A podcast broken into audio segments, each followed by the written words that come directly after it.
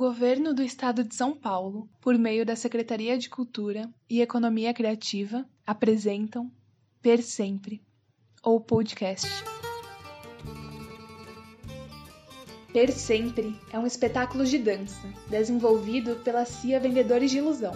Um espetáculo que fala sobre memórias em nosso processo de pesquisa, fomos atrás das pessoas mais experientes que poderíamos recorrer, os nossos idosos. Durante nossas idas aos asilos, centros de convivência e casas de repouso, conhecemos pessoas incríveis que nos marcaram muito com suas histórias. Algumas foram registradas em vídeo, ponto de partida para este podcast. E agora, passado algum tempo dessas visitas, ligamos para estes para saber como estão e também para ouvir um pouquinho mais de suas histórias. O resultado você confere a seguir.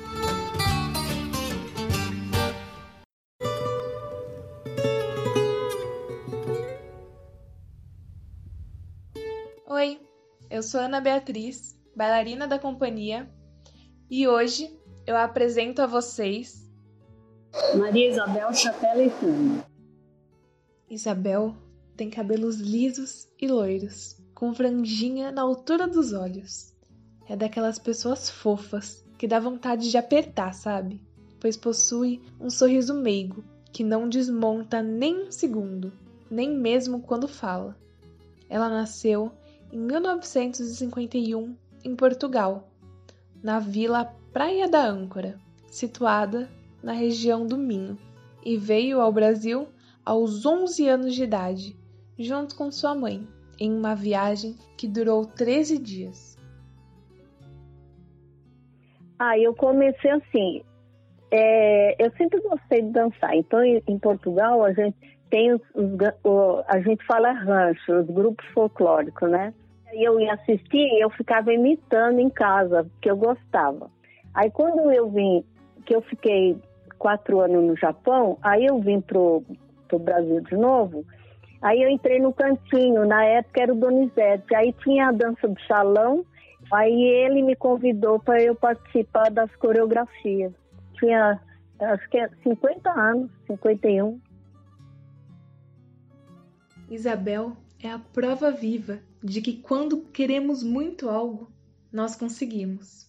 Mesmo amando a dança, durante a juventude não foi possível fazer aulas e se dedicar a isso. Então, antes tarde do que nunca. Aos 50 anos, ela descobre o Cantinho da Melhor Idade, da cidade de Poá, um lugar destinado a atividades físicas para a terceira idade. Porém, Isabel conta que toda vez que vai subir em um palco, ela fica muito nervosa, morrendo de medo de errar. Isso por conta de uma história que aconteceu quando ela ainda morava em Portugal. E mesmo passando tanto tempo de sua vinda ao Brasil, ela nos conta essa história que influencia sua vida até hoje.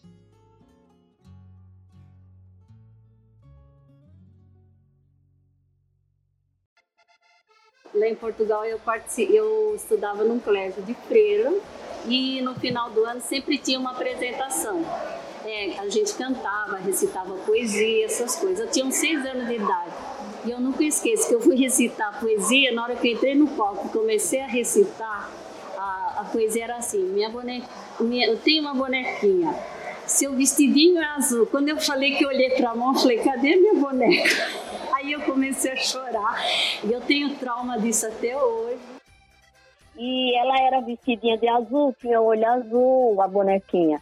E era para eu levar, só que eu esqueci de levar ela em casa. Aí eu só lembrei na hora que eu estava no palco recitando, que eu olhei para minha mão e cadê a bonequinha? Eu fico nervosa com medo de esquecer e errar. Eu estudo, estudo, decoro.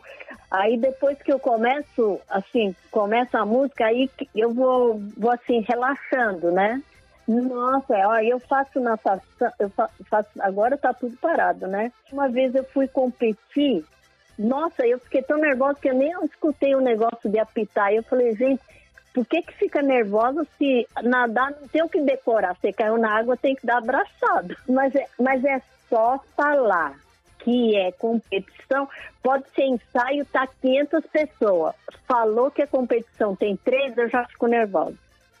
Uma vez eu estava dançando é, dança árabe e eu vi, naquela época, o prefeito era o, o Mar e o irmão dele estava na frente, assim, sentado junto com a esposa. E eu estudei com ele no primário. Quando eu cheguei de Portugal, nós estudamos junto, na mesma classe. E ele olhou para mim, deu risada e eu me desliguei da música.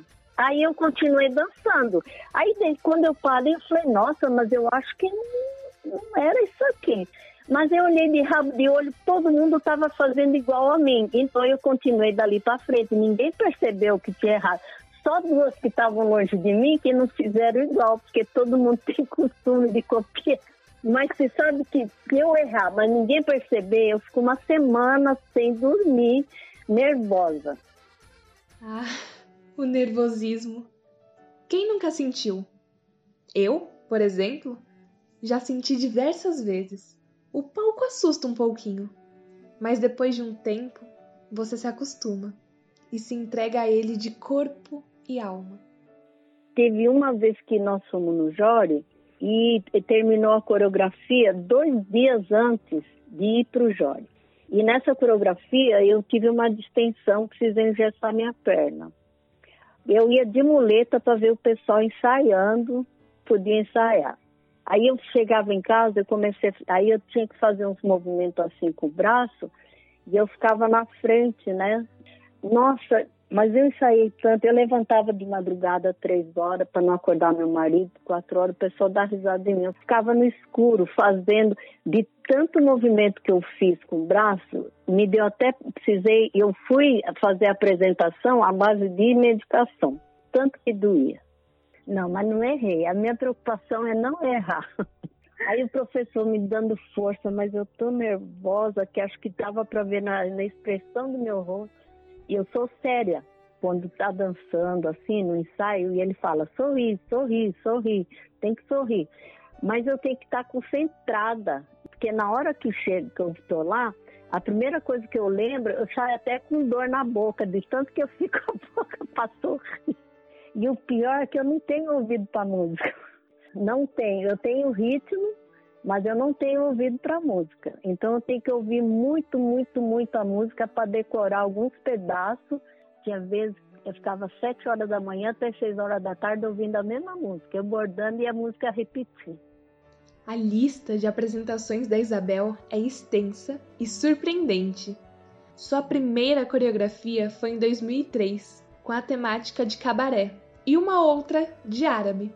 Daí em diante, ela não parou mais a dança árabe, o cabaré, tinha da Lady Gaga, da Carmen Miranda, que nós fizemos uma, uma amiga minha que também era do cantinho, agora ela não está mais porque ela está trabalhando, então ela fazia parte. Ela, a Carmen Miranda, e eu e mais três fazíamos os malandros. Como a gente sabe sambar, então a gente tirava o chapéu ficava batucando assim no, no chapéu, sabe? E da Lady Gaga, tinha da Lady Gaga e da Beyoncé, que nós fomos no Jores fazer apresentação. Eu tenho gravado, né? Aí eu olho, eu olho, eu falo assim, gente, esses, agora eu não consigo decorar aqueles. Porque tem uns que você olha, você consegue, né? Mas aquele lá é muita coisa. Mas foi muito bonito. Aí a gente fez aquela da. Que é? Priscila, Rainha do Deserto. Aí fez mudança de hábito fez a roupa, tudo de freira, aí de repente virava, aparecer um negócio dourado com a cruz, é salsa e a, da época da Brilhantina, daquele filme do João Travolta. A Isabel me ensina que quando a gente quer muito algo, muito mesmo, não há idade, não tem tempo certo. O importante é começar de alguma forma. Pode ser difícil, pode dar medo, mas nunca devemos desistir. Ai, quando eu tô dançando eu relaxo, eu esqueço que eu tô, se eu tiver problema, sabe? Quando você se entrega, é, para mim é tudo de bom. É como se fosse um, uma terapia. Eu, assim eu me desligo, eu não fico, por exemplo, ai, eu tô dançando, mas tô pensando, nossa, lá em casa tem tal problema, eu preciso cuidar. Não, eu me desligo completamente. Posso estar triste, o que for, passa tudo na hora. Ah, a dança. A dança é algo único, onde você sobe no palco e seu corpo flui, transborda energia. Momento em que tudo para e são seus movimentos que regem o tempo. A dança é algo interno, intenso, que nos transforma, assim como transformou a vida da Isabel, que abre um imenso e lindo sorriso sempre que vai falar de dança, que é algo que a completa. Eu adoro a dança, não quero parar nunca, só quando não der mais. Caso tenha interesse em conhecer nossa companhia mais de perto e saber mais sobre esse projeto, acesse nossas redes sociais. É só digitar CIA com C, Vendedores de Ilusão. Você nos encontra no Instagram, Facebook e YouTube. E se você quiser ajudar de alguma forma esse projeto, compartilhe esse episódio nas suas redes sociais, marcando a nossa companhia. Obrigada por ouvir até aqui.